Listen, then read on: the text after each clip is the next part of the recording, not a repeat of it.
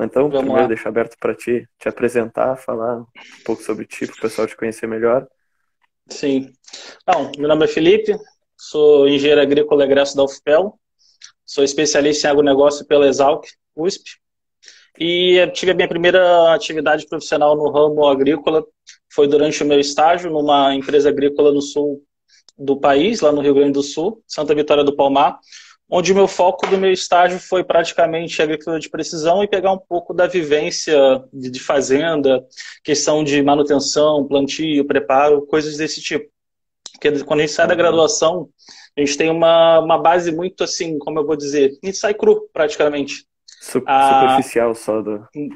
Não é nem superficial, é que às vezes a teoria é muito diferente da prática. São problemas que Sim. diariamente tu, tu vai pegando amanhã. E hoje, atualmente, eu atuo numa montadora no norte catarinense, da parte de fabricação, montagem de máquinas agrícolas. E aí, muito bem, então. tipo, ah, tipo, iniciando, tipo, fazendo as perguntas básicas tipo, que a gente tem é Queria saber, tipo, como o PET, tipo, interferiu, tipo, na, nessa tua atualização profissional, assim, conhecimento que ele te, te mostrou, como ele te lançou para o mercado. Sim, o, o, o, o, diferencial que eu vejo do PET é o seguinte, é, primeiro de tudo a gente aprende a lidar com vários tipos de pessoas, com vários perfis, vários temperamentos, então tu tem que ter o poder de resiliência para tu aprender a trabalhar em conjunto e desenvolver as atividades. O segundo ponto uhum. extremamente importante foi a comunicação. É, para quem trabalha na parte comercial, na parte de máquinas agrícolas, a comunicação é uma das coisas mais importantes. Tem que saber se expressar bem, falar bem, entendeu? Então, nesse aspecto, o PET ajudou considerável. Os outros pontos são ser mais proativo, é, tem que ser proativo nesse ramo, tem que fazer acontecer. A cobrança é diária, é intensa, então você tem que ter o seu mental bem preparado. Então, Nesse aspecto era similar, sem as responsabilidades do, do dia a dia, mas ajudou bastante. O outro ponto é o networking. Nessas feiras, eventos que você participa, você acaba conhecendo N pessoas e vai, vai tendo várias, uma rede de contatos envolvida. Tu traz conhecimento, contatos, muita coisa que tu precisa depois uhum. adiante no. Então, Sim. Bom saber. Então, a segunda parte que a gente vai Agora vamos focar mais no, na, tua, na tua graduação, como é que foi, tipo, uh, sobre o teu estágio, tipo, quando tu saiu para fazer ele, tipo, tu queria basicamente já área de máquinas ou, tipo, no meio do curso, antes, já quando entrou para engenharia é, agrícola, já pensou, quando... ah, vou trabalhar na área de máquinas? Eu acho que praticamente grande parte das pessoas quando entram na engenharia agrícola, elas entram com o pensamento de atuar na área de mecanização agrícola. E com o desenvolver do curso, você acaba sendo seduzido pelas outras áreas, a área de beneficiamento, a parte de recursos hídricos. Atualmente, o foco é, é agricultura de precisão. Então, durante Sim. essa caminhada. Pode falar. Tipo, te abre, abre áreas, tipo assim, ah, tu entra na engenharia agrícola só achando que é só uma, poucas áreas que atua, né? Mas, tipo, aí depois tu abre o leque e tu conhece muito mais coisa que, tipo, é, é interessante sim. também. Nesse aspecto, assim, tem aquela diferença, agronomia, engenharia agrícola, mas o aluno hoje que entra na engenharia agrícola, ele entra 100% voltado a máquinas agrícolas, salvo algumas exceções que a gente sabe. Com o desenvolver do curso, você vai conhecendo as disciplinas, vai conhecendo as áreas de atuações, tu acaba sendo seduzido pelas outras áreas e meio que tu deixa de lado aquela tua preferência inicial. Uhum. E aí tu, com isso, aí tu levou pro teu com foco inicial, tu já entrou mesmo querendo, sendo hum. busca de máquinas e... Não, não. Por incrível que pareça, não. É porque, assim, ó, hoje, se a gente olhar o mercado de trabalho, é, são salvas, salvas empresas que têm as oportunidades na área que você tem afinidade. Por nós termos Sim. sete atribuições, a gente vai de acordo com o mercado. Por que, que eu te falo isso? É, quando você faz um estágio numa propriedade rural, você tem que saber como é a vivência do dia a dia e a dinâmica que gira em torno disso é você morar lá, é você vivenciar, abrir mão de muita coisa para poder desenvolver esse trabalho. Lógico, você tem oportunidade de crescimentos exemplares. E hoje, se você pegar os grandes grupos, vamos lá, Bom Jesus, SLC, a MAGE, você, dependendo do, do cargo que você pleitear, por exemplo, analista de agricultura digital, um líder de campo, um coordenador de beneficiamento e várias outras vagas, você preponderantemente vai ter que morar na propriedade. Então, tu abre mão de uma Sim. série de coisas. E você tem que estar disposto a ter mudanças distintas. Por exemplo, um ano você vai estar na cidade X, no outro ano vai estar na cidade Y, vai mudar de estado, então é bem uhum. complicado. Por exemplo, você pode fazer um trainee na Amage. A Amage tem um, uma série de, de propriedades, ou você pode parar no Alto Xingu, entendeu? Ou você pode parar um pouco uhum. mais próximo de Cuiabá. Então, é bem, é bem relativo, depende muito de perfil. E para mim, eu não me adaptei a essa realidade e acabou surgindo oportunidade na parte de máquinas agrícolas, entendeu? Na parte comercial. Sim. Que hoje, se você pegar a maioria das vagas de emprego disponível, ela está focada na parte comercial. Se não tem, tipo, no início em produção, tipo, é muito restrita então essa área para um engenheiro entrar. É, assim, é uma coisa que o pessoal, quando sai da, da universidade, sai com aquela mentalidade, ah, agora eu sou engenheiro. A dinâmica de mercado é diferente. Você geralmente, ou você entra como um trainee, que ao final desse trainee você Sim. vai ter um cargo ou líder, ou gerente, ou coordenador, depende do plano de carreira. Mas geralmente, quando você sai da graduação, você vai pleitear uma vaga de analista júnior. Aí vai ter vários tipos de analistas, analista comercial, analista de pós-venda, isso na parte que eu trabalho. E dependendo das outras Sim. áreas, vai ser como analista. Então, engenheiros são salvas exceções, são pessoas com carreira já que têm que ter responsabilidade técnica, entendeu? É, você tem um leque bem grande já. E aí, como assim? Então, seguindo, tipo, aí o teu trabalho, né? Tu falou que tu é representante comercial, tu trabalha com prestação de máquinas e o mercado, como é que ele é hoje, tipo, quais os impactos que essa pandemia, tipo, te botou nesse mercado, assim, né? Nessa época de assim, ó, e... vamos lá. É, eu trabalho na parte comercial de uma montadora. A gente tem que explicar as diferenças de, de entre montadora e concessionária. Concessionária é basicamente aquela venda para o consumidor final. Eles têm a sua dinâmica, as suas metas, e a minha parte é o lado contrário. É, resumindo assim, é, é, basicamente a montadora que vende para as concessionárias. Então, o nosso compromisso com as concessionárias, os direitos e deveres são firmados em contrato, diferente da dinâmica da concessionária Sim. com o produtor, que tem mais contato e sofreram algumas perdas significativas durante essa pandemia. Igualmente do nosso lado como indústria. Assim, ó, para tu ter ideia, vamos falar as expectativas que nós tínhamos para esse primeiro trimestre.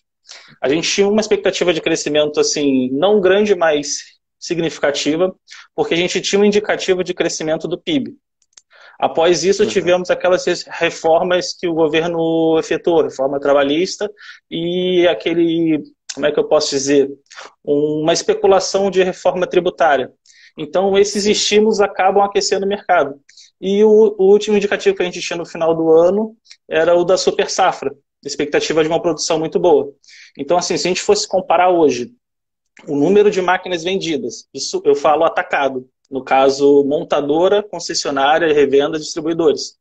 Se a gente comparar o primeiro trimestre de 2019 com o primeiro trimestre desse ano, a gente teve um aumento assim, irrisório, coisa de 1%.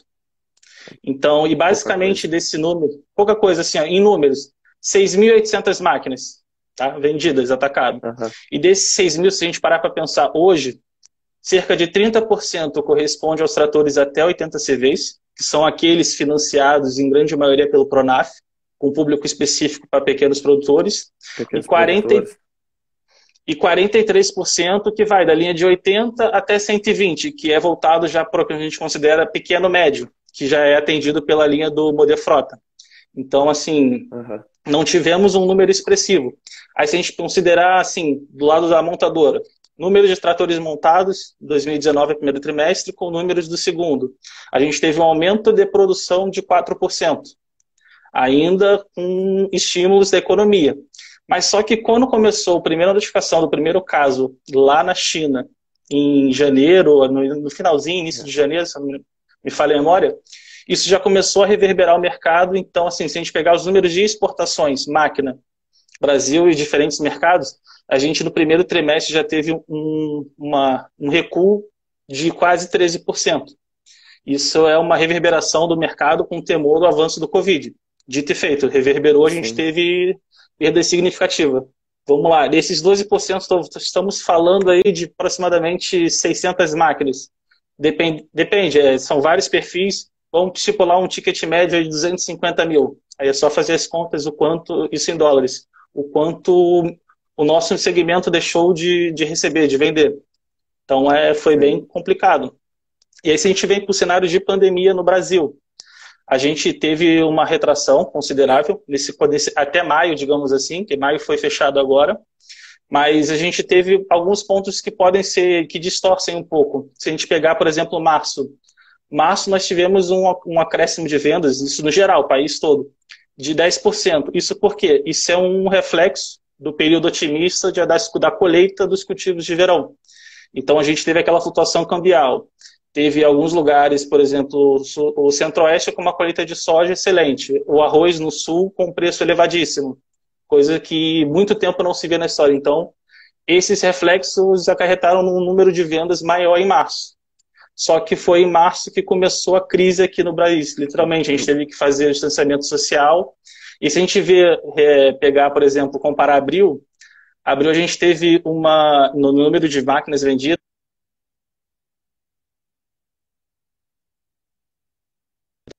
ao menos 750 tratores que deixaram de ser vendidos nesse período, meio que contrariando aquela expectativa inicial que a gente tinha de crescimento. E assim, com o desenrolar do, do avanço da Covid, os produtores estão meio, assim, como é que eu vou dizer, cautelosos em fazer investimentos de bens de capital. Isso afeta diretamente a venda a varejo, que é aquela venda da concessionária ao consumidor final. E, por consequência, afeta na nossa dinâmica de fabricante com as concessionárias, que é a venda por atacado. Sim. Então, número de máquinas fabricadas, tivemos uma redução em abril de 56%. Teve fábricas montadoras, no caso, que ficaram até 20 dias sem funcionamento. Se a gente pegar o número de exportações de abril de 2019 e abril de 2020, uma redução de 62%. Ou seja, é, demorou um pouco. A gente já tinha os indicativos do primeiro trimestre, um recuo mínimo, mas aí chegou abril, o número caiu drasticamente. É, então, devido ao Covid, a gente sofreu bastante. Aí tem, tem que fazer adequação de distanciamento social, máscara, é, das férias coletivas. E teve o aumento do dólar, que isso, assim, para a fábrica montadora, isso afeta diretamente no aumento dos custos, porque, vamos lá, fabricante hoje de autopropelido, grande parte dos insumos para autopropelidos de qualidade, sabemos que tem diferentes marcas no mercado, basicamente eles são italianos. Então, se a gente pegar lá início de fevereiro, meio, tivemos a crise no norte da Itália, tá. então alguns fornecedores começaram a ter problemas, aumento de custo. A gente teve aqui em Santa Catarina, por exemplo, um congestionamento de contêineres. Tinha muita coisa vindo da China, o pessoal estava com medo de descarregar no porto, abrir para liberar contêiner para exportação, para tu ter ideia. Então é bem, bem complicado. E essas, essas alterações, elas basicamente afetam todo o planejamento estratégico, seja da concessionária, seja da fabricante. É, o cancelamento de feiras, sim. O, produto, o final do produtor, tipo, a, quando vê, tipo, aumenta o custo de produção, aí a, a, as concessionárias é, esse, vão ter que aumentar esse... o preço depois, e aí no final o preço aumenta ainda. Só para só assim, ó, nesse, nesse pensamento, o que, que acontece? A concessionária, é, a dinâmica é diferente. Ela compra da fábrica, ela tem um estoque com esse estoque ela pode fazer a estratégia comercial dela. Então, não necessariamente esses números, esses custos são repassados em primeiro momento. Óbvio, a gente tem a expectativa agora, dependendo, a nossa ministra, nessa semana ainda, se não me falha a memória, dia 17, vai fazer o um anúncio do Plano Safra 2020 e 2021, então a gente vai saber como vai ser o crédito, se ele vai ser fácil, se ele não vai ser. Porque assim, a gente tem que ter. Depois a gente aprofunda um pouco essa parte de como funciona e fica mais claro para o pessoal. Uhum. Interessante. E aí, cliente tipo, do mercado, tipo, aí, quando tu acha que, tipo, que vai voltar ao normal, a expectativa de vendas, a produção de máquinas, a, essa, tudo, tudo no modo Então, geral, vamos lá. Assim, assim, ó, o que que, na minha visão, eu penso que o, nesse pós-pandemia, que a gente ainda vai sofrer aí num período, nesse, a gente tem três cenários possíveis, que os economistas chamam de, eles fazem uma analogia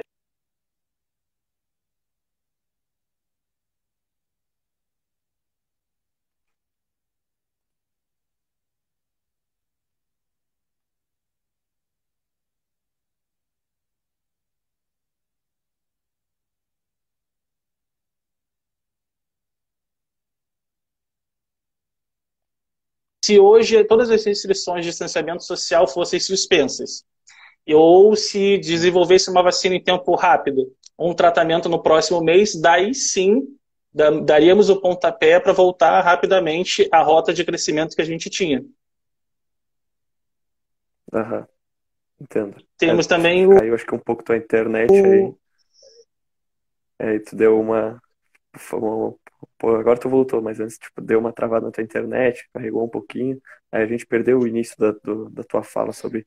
Não, assim, ó, se a gente... A, a, os três cenários são os cenários que os economistas chamam de V, U e W. O cenário V é o mais otimista de todos. Ele tem uma, uma queda pronunciada, por isso que faz a primeira perna do V, e uma uhum. retomada também pronunciada igual. Então a ideia dessa volta é, ela é relativamente rápida, né? Pode ser de um Sim. a dois ou quatro trimestres. Então, digamos se hoje todas as restrições de distanciamento social no mundo fossem suspensas, desenvolva-se uma vacina com eficácia, daí começaríamos o pontapé e retornaria a rota original de crescimento, mesmo patamar. O cenário que eu acho mais provável que aconteça conosco aqui na, na Latam seria o cenário U, que é um declínio, um período negativo e depois voltaria ao crescimento. Então, vai depender de uma série de, de motivos, porque, assim, resumindo, não vamos recuperar durante a segunda metade do ano toda a produção perdida na primeira metade, em todos os segmentos. Sabemos que no ramo agrícola a gente teve é, destaque na economia, destaque no, no, crescimento do PIB, só que a gente não vai conseguir recuperar. Isso vai requer, requer um tempo. A gente tem boas expectativas, é, o plano safra está aí para saber, vamos, tá, acreditamos especulações que o crédito vai ficar mais barato e mais fácil. A gente tivemos algumas reformas ali na MP, e além dos bons resultados do cultivo de verão, o pessoal conseguiu uma balança comercial favorável. Esperamos que agora o dólar tenha uma redução, porque basicamente isso vai influenciar diretamente nos preços dos insumos, então o produtor capitalizado ele vai avaliar se é o momento certo ou não para poder fazer o investimento. De máquina, sim. É, tipo, é, tu já explicou muito bem como funciona tudo. Sim, e é, é, que, é, que é, é, é basicamente assim, o que vai marcar o ritmo da recuperação, na minha opinião, serão os efeitos sobre o lado da oferta de mão de obra, basicamente, a nossa qualidade, se a gente vai ter qualidade para trabalhar, o capital, porque hoje, assim, é uma cadeia. Então, eu tenho os meus custos fabris, eu tenho custos de insumos, então, vai depender, todo mundo está afetado, é uma cadeia. Se, por exemplo, um fornecedor de, de couro, ele atrasa a produção dele, ele vai atrasar toda a cadeia que depende daquela suplementação. se o meu produtor de se o meu produtor de motor lá no Japão, ele fechou a fábrica, ele atrasou, não vai vir uma importação no final do mês, ele vai atrasar toda a cadeia que depende dos motores. Então, basicamente, vai depender desses fatores. E isso a gente hoje não consegue precisar com exatidão como vai se, se proceder. Porque não tem segurança ainda, então não tem como trabalhar de maneira muito segura, porque ainda o vírus... É, basicamente você pensar acontecer. assim, ó, num escritório com 10 pessoas, tem que manter o distanciamento, todos com máscara, tem fiscalização. Na parte fabril, os funcionários, além de usar os EPIs, têm que usar máscara, o distanciamento. Isso, querendo ou não, além do período de férias, a gente teve que, que dar aquela redução, então isso é complicado. É, agora, continuando, passando um pouco o assunto, tipo, aí tu trabalhando, vendo aí dentro como tá, tipo, qual o perfil que, tipo, a, essas concessionárias e tudo mais, qual o perfil de profissional elas buscam para trabalhar né, nessa área? Então, assim, ó, vamos, vamos lá. Tem, vou tentar resumir assim. Tem dois, tem dois perfis da área comercial, da área de engenharia. Primeiro ponto, concessionária. Concessionária, como eu tinha dito antes, é a venda no varejo. Ela é aquela que tem mais contato com o consumidor final. Então, assim, o perfil que geralmente se busca é tu ter ser ético, primeiro de tudo, tem que ter a ética com o teu cliente, a ética com a empresa que você vai estar vestindo a camisa. Tem que ser comunicativo e criativo, porque vai ser indagado a todo momento, você tem que literalmente mostrar para o cliente uma solução, identificar um problema, tentar resolver esse problema, e aí sim tu vai apresentar uma solução para ele, que é o teu produto que tu quer vender, é saber identificar as oportunidades, ter uma visão empresarial para ter um crescimento ao longo do tempo e não ser só um vendedor. Tem que ter conhecimento específico, isso é inevitável, porque tudo quanto é tipo de pergunta ali vai, vai surgir, e se você não tiver firmeza para responder, tu pode perder uma venda ou perder um grande negócio em função disso. Saber principalmente lidar com a pressão e a cobrança a todo instante, seja da concessionária, porque assim, é uma cadeia, como eu te disse. Eu, como fabricante, vou fazer pressão na concessionária, a concessionária, por sua vez, vai fazer pressão nos vendedores. Então, tem que saber lidar com pressão. A área comercial é lidar com pressão. Tem o, o ônus e o bônus. Você tem ganhos ilimitados, como também você vai, pode sofrer bastante num período que você não, de fato, tiver vendas. Ser sempre disponível a viagens, longos períodos fora de casa. Se tu tem uma maratona de feiras, dependendo da, da área que você atua, você pode ficar aí um mês fora de casa, quase sem emenda três feiras, entendeu? Então é complicado. E assim, para nível de concessionária, línguas talvez seja importante, na verdade é importante para, dependendo da empresa, do, do STIA, né? Porque tem os escalonamentos de Tier S, Tier A, Tier B, tipo grupo AGCO, grupo CNH, de um dia, aí tu tem as secundárias ali, com, então depende do, do nível que tu tá enquadrado. É inevitável, manuais, basicamente. Se tu trabalha para montadora, que é a representação da marca, aí você tem um leque bem maior, tu tem que, tu tem que lidar com matriz, então é complicado. Geralmente é inglês, 100%. Se tu faz exportações, geralmente quando a fábrica ela tem a sua filial aqui no, no Brasil, toda essa região próxima à Latam é atendido por aqui, não pela matriz, então tu tem que saber espanhol. Então, é bem assim. Na parte de engenharia, engenharia é mais voltado para a parte fabril, montadora, tanto como desenvolvimento, engenheiro de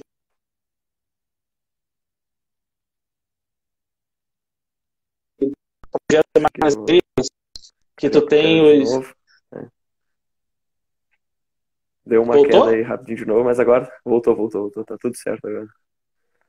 Tá, então onde, onde caiu agora? Aqui para mim não tá caindo, eu vejo tudo normalmente, então. É, não, pois é. Não, eu tava falando tipo, do cenário do engenheiro na fábrica, engenheiro fabril. Ah, na, ah, sim. Na fábrica as oportunidades geralmente são bem concorridas na área de projetos com o pessoal da engenharia mecânica, porque a engenharia mecânica, alguns da, da engenharia de produção.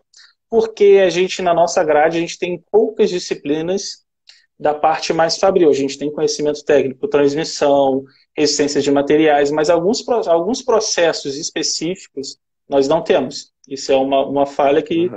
deve, algumas universidades não têm, então deveria ser revisto para a gente ter maior concorrência nessa área.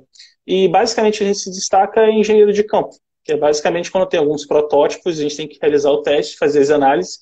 Geralmente algumas empresas utilizam a norma dos engenheiros agrícolas dos Estados Unidos, então a gente tem que fazer a verificação, entendeu? mas são salvas as oportunidades. Geralmente a gente está bem incluso na parte comercial, pela parte da ligação da prática do campo, a visão do campo com o produto. Ter o conhecimento geral, geral basicamente Sim. a gente tem o conhecimento sobre tudo.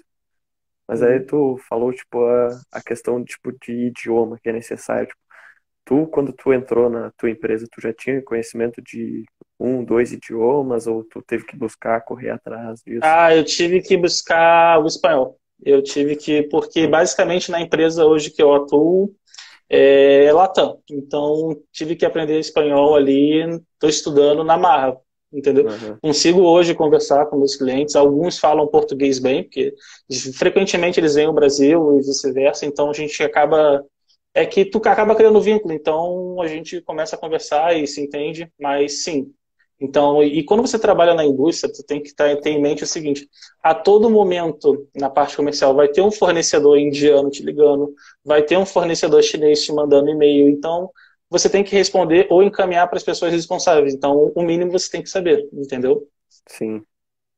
É, tipo, mas tu já tinha o inglês quando tu ingressou nessa. Sim, nessa o inglês eu, eu já tinha feito o curso há bastante tempo, então, assim, tem alguns fornecedores que sim em inglês, tanto da parte de, de vamos lá, de transmissão, digamos assim, então transmissão, é, motores, então tudo a gente tem que ter a noção de inglês, porque geralmente assim, quando a gente tem aquelas feiras AgriShow, por exemplo, Copavel, é, algum desses representantes vão nas feiras para poder ver como que está o andamento dos parceiros comerciais deles, entendeu? Então a gente tem que ter tem que ter esse conhecimento para dar atenção e dar o respaldo. Sim. Ah, tem uma pergunta aqui na live do Daniel. Daniel Medina, ele pegou, quis perguntar para ti, tipo, qual as principais regiões para os engenheiros agrícolas a nível de concessionários do Brasil? Tipo, onde é que é ter uma busca maior, uma demanda maior de engenheiros para trabalhar no. Então, é que assim, ó, eu, eu, eu, eu falo pela minha experiência, eu tô, resido no sul do país, então, assim, a parte do centro-oeste eu não poderia falar, entendeu? Eu não tenho esse conhecimento. Aqui no sul do país, sim, a gente a gente, como a gente tem uma rede de contatos, a gente sabe de alguns grupos de concessionária, de, de montadoras que, fiz, estão fazendo reestruturação. Todo mundo agora está se reinventando. Então, acredito sim que vai ter algumas oportunidades aqui, Rio Grande do Sul, Santa Catarina, Paraná. Na região centro-oeste eu não tenho nenhuma base e na região sudeste a gente sabe que é um pouco mais fechado, então eu não teria essa informação para dar precisão. Mas tem algumas pessoas que eu já vi aí no chat ali do centro-oeste ali, o Bruno Nascimento, por exemplo, é, ele atua na parte comercial também de uma, acredito que uma concessionária do grupo CNH, CNH Case ali, então ele poderia dar uma resposta no privado mais, mais interessante. Mas aqui no, na região sul do país, sim, tem potencial e aqui é basicamente, aqui centro-oeste, sim, a gente tem bastante destaque e procura. Talvez, tipo, também na, na busca que nem das novas fronteiras agrícolas, Matopiba, quando ele talvez como se... Sim, é, é porque assim, ó, vamos vamos, vamos lá. As montadoras têm, têm tiers. Tem tier S, que é aquelas principais, GCO, CNH, John Deere. Depois tem as tier A, tier B, tier C, que são as pequenas empresas, é, marcas não muito conhecidas. Então, a gente tem um escalonamento.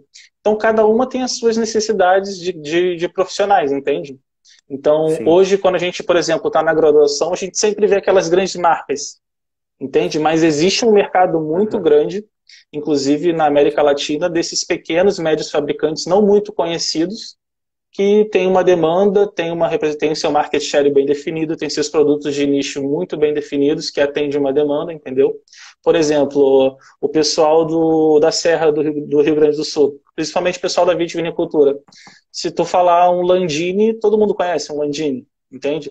Aí se eu chego, por exemplo, em Pelotas, tá, tu conhece a Landini? Então o pessoal Landini começa a se perguntar, eu começo, ah, eu conhece marca tal, então são meio produtos de nicho, sabe? Então, mas Sim. tem a sua aptidão, entendeu? Tem sua demanda, mas não são nomes muito conhecidos para algumas ah, pessoas, né? Então tá, acho que tá meio respondida a questão dele. Ó, teve um comentário. Aqui no Centro-Oeste, a busca por esse profissional é alta, mas como já comentado, mais para a área comercial e também para mexer com a agricultura de precisão. É, esse assim, ó, um, assim, ó, porque a parte de, é, quando a gente tem um, um, convênio, um contrato com uma concessionária, ela tem como fonte, uma fonte principal de receita é a fonte da venda dos tratores, certo? Tratores ou, ou, ou autopropelidos, coleteiros diferente. Então, uma outra fonte que eles têm são as soluções integradas. Que nessas soluções integradas estão as ferramentas de agricultura de precisão, é, entendeu? Então, tem uma série de, de conjuntos que eles podem agregar. E nessas áreas, eles demandam de profissionais capacitados com conhecimento para atuar. Que isso corrobora um pouco com o que o, o Clube ali, o Gustavo, comentou. Sim. Agora, trocando um pouco, tipo, aí, qual tu vê com as dificuldades que, tipo, tu enfrenta e que tu enfrentou nesse setor de Cara, é, quando, quando eu saí, assim, eu saí, fui ter outras experiências profissionais antes de entrar. Cara, é, coisas que eu não, não tinha convívio, por exemplo, a parte fiscal tributária.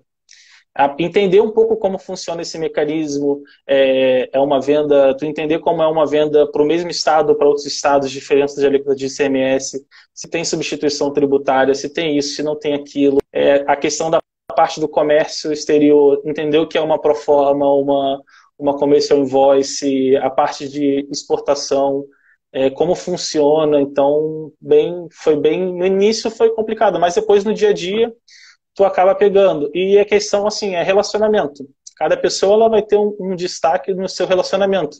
É igual uma relação de amizade, seja com teu pai, com a tua mãe, teu amigo. É, o, o, o, trabalho que eu tenho com os, com os representantes de distribuidores, revendas, concessionárias, é, ele é bem, tem que ser bem alinhado de ambas as partes, porque ninguém quer perder. Então, assim, a gente tem um uhum. compromisso, mas a gente tem que se ajudar, entendeu? Então, até tu pegar o filho e entender como abordar, como questionar, entendeu? Quando cobrar, Então, tu, isso é o tempo. Infelizmente é o tempo. Não, tu não sai da, da faculdade, da graduação com isso. Tem que ficar cascudo antes de trabalhando. Sim, tem é que. É. E a pressão ali é todo instante. Meta, meta, meta, meta, meta, meta e meta. Uhum. E, tipo, aí pro cenário de máquinas, tipo, pro comércio, tá? até a tua parte, como é que tu vê, tipo, ela para tipo, pro mercado futuro, uns 5, 6 anos, tipo, passando todo o cenário pandêmico tudo mais? É... Cara, eu acredito visão geral. que visão geral é em cinco anos muita coisa pode acontecer. É, hoje a gente tem, a gente vê lá fora muita coisa, ah, como é que eu posso dizer? Muita tecnologia entrando que pode. Não, a tecnologia sim, ela já existe. A questão toda é quebrar alguns paradigmas, porque assim hoje a gente tem escalonado os grupos pequeno, médio, grandes produtores e, e consequentemente a isso está relacionado ao conhecimento técnico. Porque hoje, se tu pega, hoje as vendas de tratores, basicamente, ela é bem, como é que eu posso explicar? Ela é bem voltada para o que a família deseja, é bem de tradição. O meu avô comprava a marca X, a primeira geração comprava a marca X, a segunda geração comprava a marca X, a terceira geração, que é aquela que os filhos já foram, terminaram de estudar, foram fazer uma graduação, já começa a mudar a visão. E aí muda o paradigma. Como a gente trabalha com um produto de vida útil muito longo, cada, cada venda que hoje é perdida, tu demora um tempo muito longo para repor, entende? Então, acredito que a questão dos tratores autônomos vai, vai vir com força daqui a. Isso a nível grandes produtores, tá? Grandes grupos. Sim. É, a nível de pequenos, a gente vai continuar naquele mesmo nicho e vai continuar sempre naquela reposição. Aí vai do trabalho, as estratégias das montadoras e das concessionárias para fazer o seu avanço. É, daqui a um tempo, a partir de hoje, por exemplo, eu falo por Santa Catarina. Hoje, para você, um kit GPS, hoje o pessoal ainda tem dúvida. Por exemplo, o pessoal ainda usa ou uma linha guia ou alguma coisa de espuma, marcador de espuma para fazer o acompanhamento da linha. E, entendeu? Então, são, são paradigmas Sim. que precisam ser quebrados, que já estão no mercado há bastante tempo, mas falta um pouco da difusão técnica desse conhecimento. Sendo na venda do, tipo, do, do, engenheiro do que é responsável pela concessionária. Tipo, ele tem que passar é maior, melhor esses conhecimentos para mostrar tu como funciona. Sim, porque assim, ó, é, é, a dinâmica de venda é um pouco. Com, não é complexa, mas é cada cliente é um cliente. Tem cliente que tem, tem, por exemplo, o vendedor que chega num cliente com 15 minutos tira um pedido. E tem, e tem vendedor que tem que fazer um trabalho, mostrar, entendeu? É relativo. Uhum. Tem, tem, tem produtor que tem afinidade com a marca Y e com a marca X ele tem aversão, porque ele ouviu uma história do vizinho dele que tinha aquela marca e só dá, entendeu? Então é, é bem complicado. Porque hoje, querendo ou não, vamos lá, eu falei aqueles números do início, daqueles aproximadamente ali, ó, 70, 70% não, mas é muito. 64, 65% dos tratores comercializados hoje, eles vão daquela faixa até 120 CV, que atende preponderantemente os pequenos e médios produtores. E, e isso está atrelado àquela questão do conhecimento que os paradigmas precisam ser quebrados na parte de extensão rural entendeu? Os técnicos, seja de uma EMATE ou algum órgão governamental que tem que fazer esse trabalho, além dos vendedores, os consultores, no caso, fazer esse trabalho mais a, a fundo quando for realizar uma venda.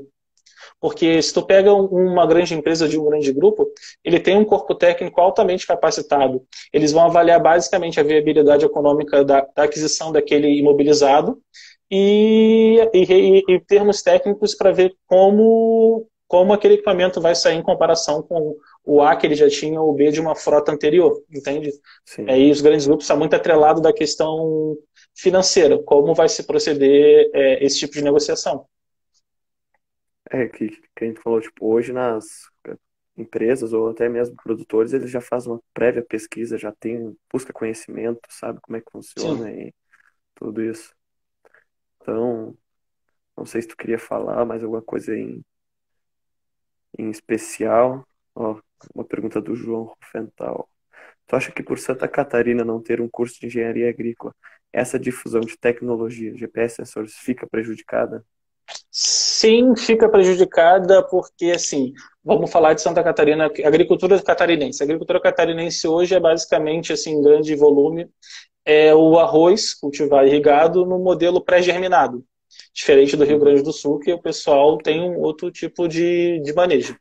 Então, aqui, basicamente, é, estamos hoje, se a gente considerar gerações, entrando na terceira geração. Essa sim tem mais está tendo mais acesso à informação e acaba tentando investir, porque é meio que São Tomé, eles têm que ver para crer. Então, o vendedor, quando ele vai atuar nesses, nessas regiões, ele tem que ter o seu portfólio de produtos, obviamente, da, da empresa que ele representa, e demonstrar essa, essa tecnologia e mostrar os benefícios olha, hoje o senhor vai investir X, vai acrescentar X na tua prestação do teu, do teu Pronaf, e de retorno tu vai ter isso, isso, isso, isso. Tu tem que linkar os benefícios daquilo que tu está oferecendo. Uhum. Então, é muito da capacitação da parte das concessionárias e desse vendedor, como ele vai fazer a abordagem para passar essa informação, entende? Às vezes é questão só de, de a maneira como você vai explicar para uma adesão ou não porque é muito daquilo. O meu avô fazia assim, o meu pai fazia assim, eu vou continuar fazendo assim, entende? Aqueles paradigmas que precisam ser quebrados. Sim. Muito interessante.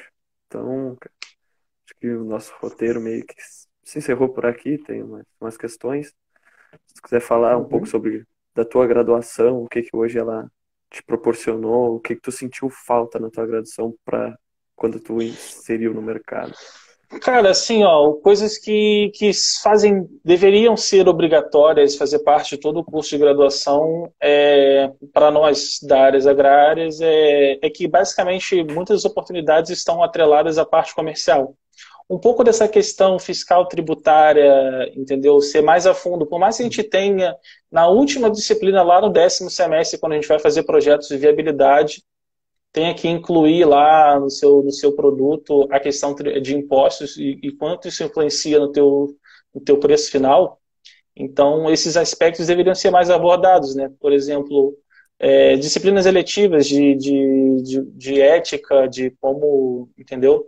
De como se portar no ambiente corporativo, coisas mais assim, mais específicas, né?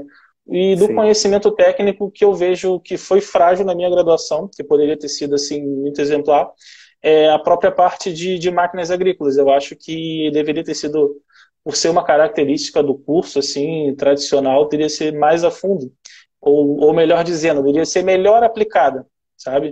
Ligando a parte de conhecimento prático com a parte de desenvolvimento do projeto. Porque hoje, se tu perguntar para alguns alunos o que é um diferencial, eles não vão saber. Entende? Então, ah, como é que é composto um diferencial? Entende? Como é que é uma caixa de transmissão? Como que, entendeu? Por mais que ele tenha aquelas disciplinas de ciências materiais, é, conjuntos e mecanismos, e um monte de, entendeu? A prática ali, como funciona é, para executar projetos, ele não vai saber, entendeu? Sim, é fraco o conhecimento que se tem. E assim, ó, muitas das coisas eu tive que buscar por fora, tá? Muitas das coisas a gente tem que buscar por fora.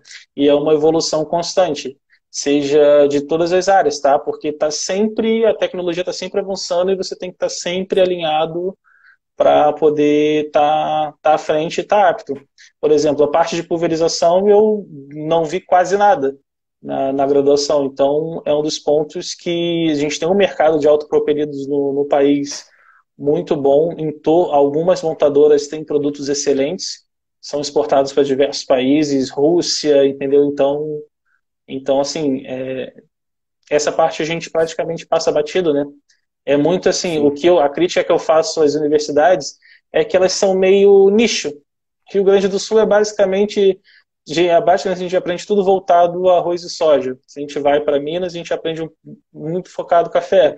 É bem segmentado, entende? Então deveria ser uma coisa mais Tu tem que saber lidar com tudo, né? Entender um pouco uhum. de. Não é compreender e dominar todos os cultivos, mas uma noção de, do geral do que sai de, de dentro do país, tu poderia ter uma noção. É igual, por exemplo, hoje tu é formado em Pelotas, tu vai para o Mato Grosso e vai lidar com algodão. Aí o aluno chega lá, nunca viu uma, nunca viu uma colhedora, não entendeu? Então, é, é, como é que vai fazer o ajuste, entendeu? É, é complicado. Nunca viu colhedora, então, aluno, nunca viu o pé. Ou, ou então o aluno, o aluno sai do Rio Grande do Sul e vai, vai trabalhar numa usina em São Paulo. Como é que ele vai fazer o ajuste de uma colhedora de cana, entendeu? Então é complicado. Sim. Porque hoje as oportunidades estão aí no Brasil todo. É só botar a cara no, a, a, luta ali e seguir, entendeu? Uhum.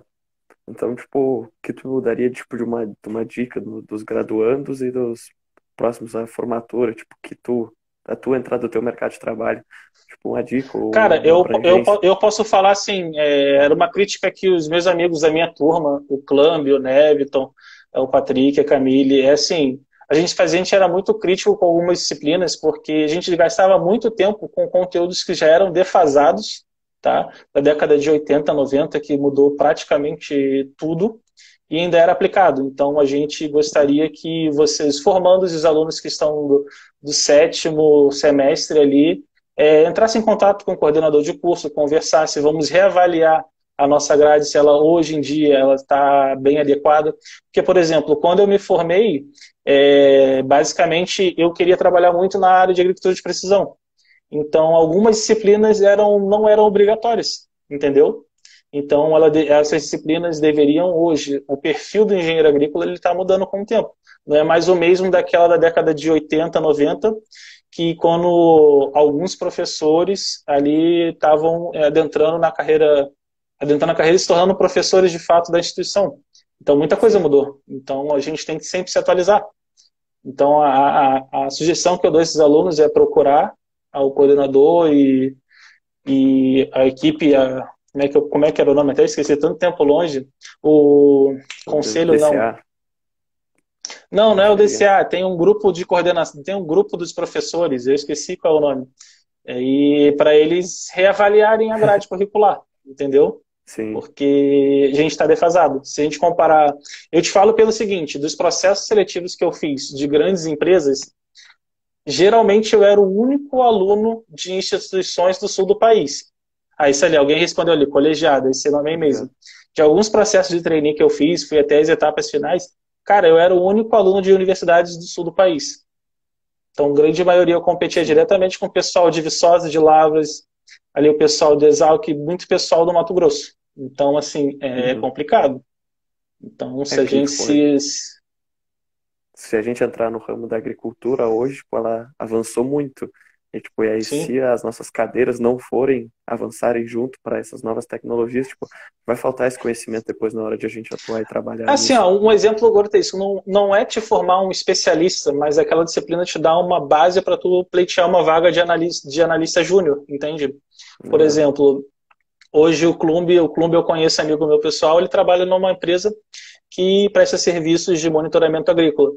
É, a base que nós tivemos quando a gente cursou o curso de, de sensoriamento remoto era uma disciplina de dois créditos, entende? Então, assim, era uma coisa muito superficial, deixava a desejar, entende? Então, é Sim. complicado. Eu tenho uma pergunta da Andressa ali. O currículo com estágio fora do país tem um peso maior ou uma experiência? Cara, sim. É, a, a, das empresas que eu fiz, é, sim, tinham muitas pessoas do Ciência Sem Fronteiras, é uma coisa que eu particularmente me arrependo de não ter ido, entendeu? Sim, pesa, pesa bastante, tá? Ajuda muito no, no currículo.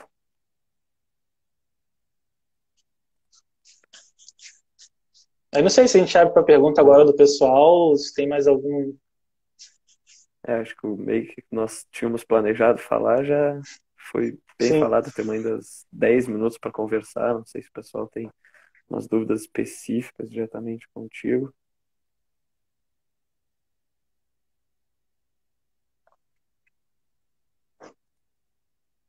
Não sei como que suceder agora aqui agora perguntar. Ah, esse pessoal não.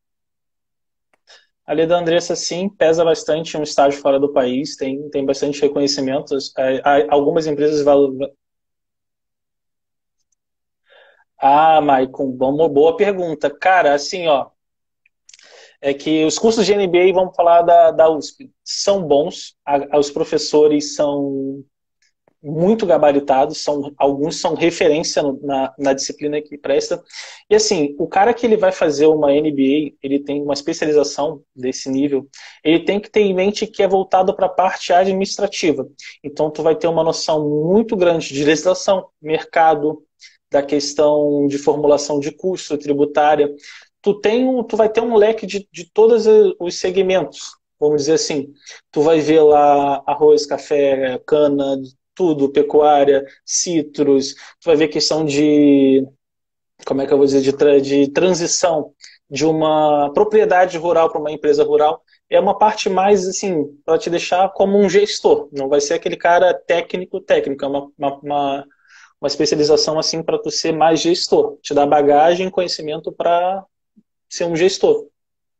Basicamente o MBA é isso tá? Ele é para voltado para esse se tu quer ser gestor um MBA é uma especialização é mínima requerida fora as outras geralmente as pessoas fazem mais de uma, né? Geralmente o pessoal faz uma específica, depois faz uma de gestão de pessoas, porque aquilo. Hoje em dia você tem que saber trabalhar em grupo e como abordar as pessoas para você fazer acontecer aquilo que você tinha planejado ou para sua empresa, ou para os seu, seus funcionários, ou para sua equipe.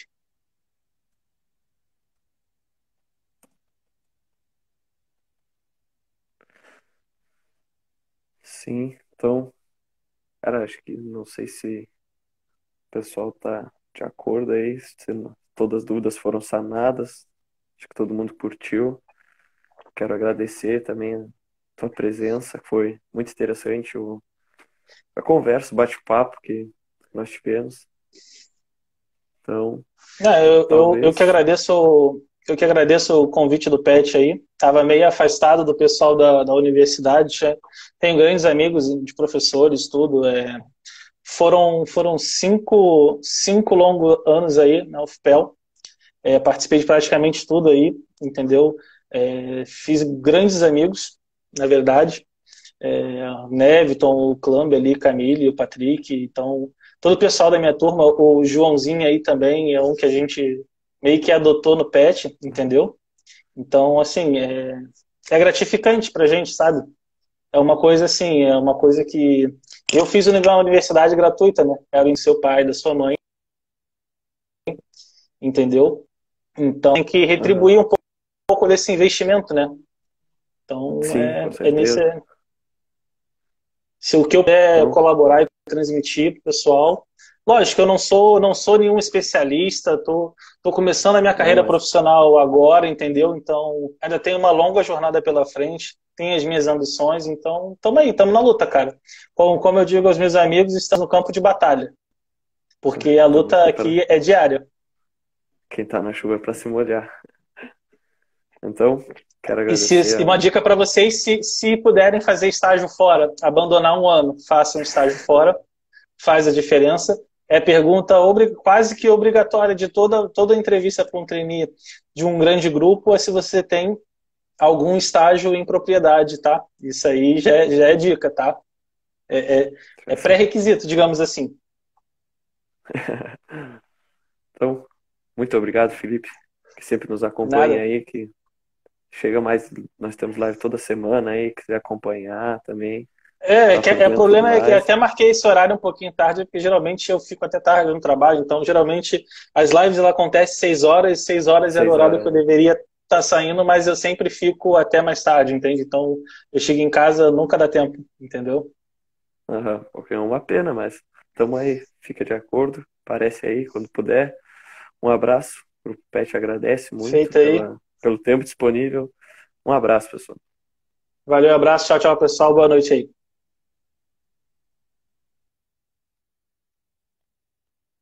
E lembrando o pessoal aí que na próxima quarta-feira vão ter a, a live com o saudosíssimo Paulo Herman, diretor da John Deere Brasil, e tá todo mundo convidado para fazer parte às 16 horas.